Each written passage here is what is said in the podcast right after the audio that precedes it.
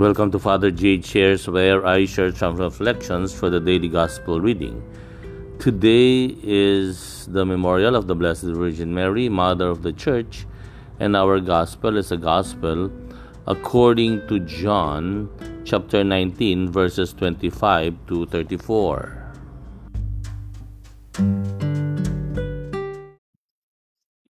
Noong panahong iyon, nakatayo sa tabi ng krus ni Jesus ang kanyang ina at ang kapatid na babae nitong si Maria na asawa ni Cleopas. Naroon din si Maria Magdalena. Nang makita ni Jesus ang kanyang ina at ang minamahal niyang alagad sa tabi nito, kanyang sinabi, Ginang, narito ang iyong anak. At sinabi sa alagad, narito ang iyong ina. Mula noon siya'y pinatira ng alagad na ito sa kanyang bahay. Alam ni Jesus na naganap na ang lahat ng bagay. At bilang katuparan ng kasulatan ay sinabi niya, Nauuhaw ako. May isang mangkok doon na puno ng maasim na alak Itinuhog nila rito ang isang espongha. Ikinabit sa sanga ng isopo at idiniit sa kanyang bibig. Nang masipsip ni Jesus ang alak, ay kanyang sinabi, naganap na. Iniyukayok niya ang kanyang ulo at nalagot ang kanyang hininga. Noong araw ng paghahanda ay ayaw ng mga Hudyo na manatili sa krus ang mga bangkay sa araw ng pamamahinga. Sapagat dakila ang araw, araw ng pamamahingang ito, kaya't hiniling nila kay Pilato na ipabali nito ang mga binti ng mga ipinako sa krus at alisin doon ang mga bangkay. Naparoon nga ang mga kawal at binali ang mga binti ng dalawang ipinakong kasabay ni Jesus. Ngunit pagdating nila kay Jesus at makitang patay na siya, hindi na nila binali ang kanyang binti. Subalit inulos ng sibat ng isa sa mga kawal ang tagiliran ni Jesus at biglang dumaloy ang dugo at tubig. Kahapon ay inaalala po natin kung papaano ang Espiritu ng Diyos ay ipinadala sa mga alagad, ipinadala sa, sa mundo. Pagkatapos na si Jesus ay umakyat sa langit. Ang Espiritu ng Diyos na siyang sinasabing magtuturo sa atin, magpapaalala sa atin ng lahat ng, ng mga iniwang mga salita, tagubilin ng ating Panginoon. Ang Espiritu ng Diyos ang siyang mag-aaruga sa atin bilang isang simbahan.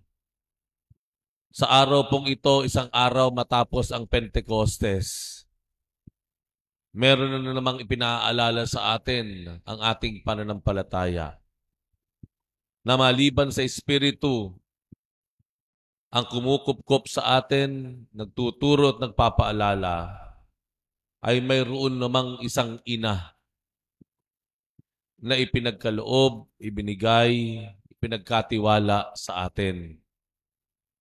Isang ina na nagmumula sa angkan ng mga tao, laman at dugo ng isang tao, ngunit pinili, hinirang ng Diyos upang isilang ang nagkatawang taong Diyos sa mundong ito.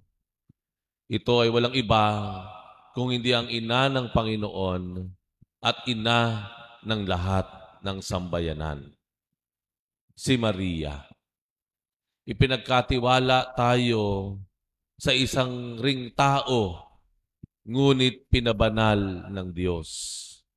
Isang tao na hindi lamang isang kaibigan, isang tagapagtanggol, kung hindi isang inang nag-aaruga, kumakalinga nag-aalala, tayo po ay nasa ilalim ng pag-aaruga ng isang ina. Hindi lamang Espiritu ng Diyos, kung hindi sinadya at pinili ng Diyos na isa ilalim tayo sa pamamatnubay, pag-aaruga, pagmamahal ng isang ina. Ito po ay natatangi, espesyal. Kung kayo po ay aalis, maiiwan marahil ang inyong mga anak. Marahil medyo may edad na sila, malaki na. Minsan mas ipagkakatiwala natin yan sa isang kapitbahay na ina rin o magulang din. Dahil marahil tayo po ay tiwala sa pagiging isang magulang. Panatag ang loob natin kapag iniwan natin halimbawa yung apo sa kapitbahay natin na isang ina rin. Panatag ang loob natin kapag alam po natin isang magulang, lalo pa isang ina, ang pinag-iwanan natin. Ganun din po ang pagtingin ng Diyos sa atin na sa pag-akit niya sa langit at pagpapadala niya ng kanyang espiritu, tayo rin po ay sinailalim sa pag-aaruga ng isang ina, ng isang nanay. Alam ng Diyos, maibibigay ng isang ina ang hinahanap at kinakailangan ng kanyang, ng kanyang bayan, ang mahal na Birheng Maria. Kaya sa ating araw-araw na pamumuhay at paglalakbay sa pananampalataya, sa ating araw-araw na paglago, pagtuklas ng ibayong lalim ng ating pananampalataya, sa ating araw-araw na pagsusumikap na palalimin at pagtibayin ang ating ugnayan sa Diyos, laging kasama natin ang Birheng Maria. Laging kasama natin at katabi ang mahal na ina ng Diyos at ina ng sambayanan.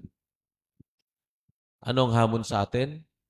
Huwag nating sayangin ang regalo ng Diyos sa atin. Gawin nating tunay na personal, tunay na kusang loob ang ating pagtawag, pagpapahalaga, pagpaparangal, pag-iingat sa mahal na Birheng Maria. Huwag nating sayangin.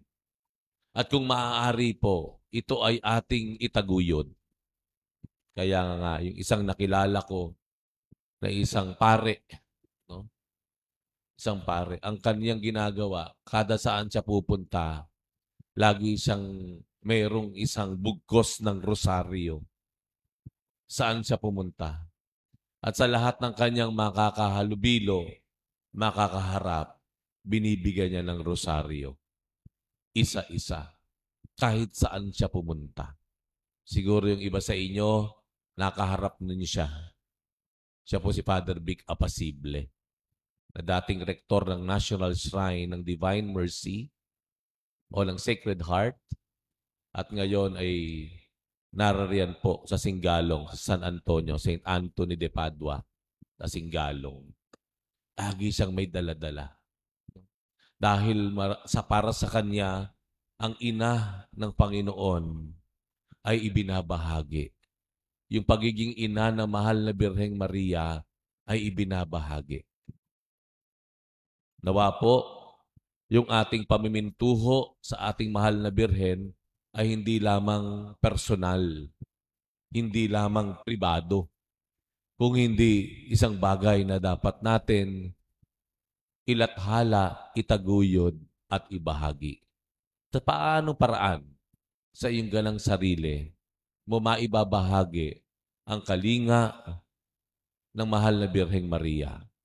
Papaano mo ituturo sa ngayon ang pa pamimintuho, pagpapahalaga sa mahal na Birheng Maria? Thank you